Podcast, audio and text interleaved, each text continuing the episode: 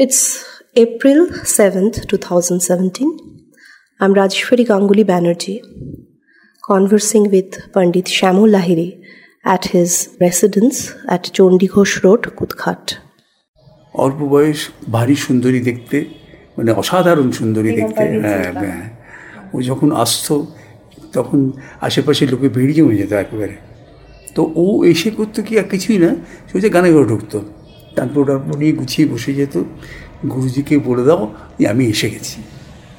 বাবা আস্তে আস্তে নেমে আসছে। হ্যাঁ না আসাম থেকে এসে থাকতো এখানে। এখানে থাকতো কোনো হোটেলে উঠতো। থেকে পাঁচ ছ দিন ধরে শিখে ই করে যাওয়ার সময় আমাদের সঙ্গে নিয়ে যেত। বিশেষ করে আমাকে সঙ্গে নিয়ে যেত কোনো হোটেলে খেয়ে ভালো করে খেয়ে দিয়ে আমাকে ওর বাড়ি পাঠিয়ে যেত ওরা নিজে নিজে চলে যেত ওরা। হুম।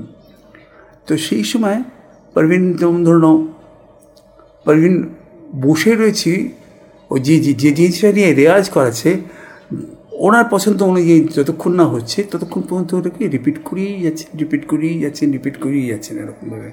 সেই যতক্ষণ না, রাগ রাগিনীর ক্ষেত্রেও ঠিক তাই।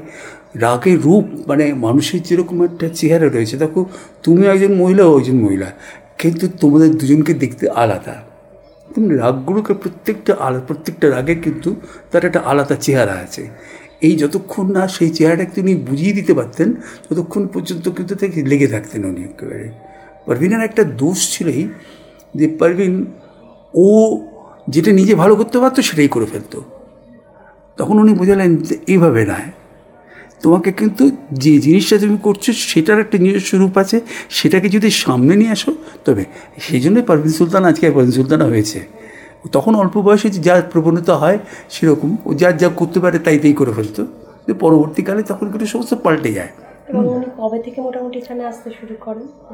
ও আসামে থাকতে থাকতে বাবা যখন তো আসামে যেতেন তখন শেখাতে সেই সময় ওর মামা শিখতো। আরও সেটা কীরকম সময়? ধরুন সিক্সটিজে আর্লি সিক্সটিজে তখন ওখানে কলকাতায় আসতে শুরু করেন কি লেট সিক্সটিজে নাকি আর্লি সিক্সটিজ থেকে? না ওই এই শেষের দিক থেকে। সিক্সটিজের পরের দিক থেকে একটু আসতে কলকাতা আসতে শুরু করে। তবে পরবর্তীকালে তো ট্রেনে ট্রেনে ঘুরে ঘুরে বেড়াতো। আর শিখতে কতটুকু আসতে পারত?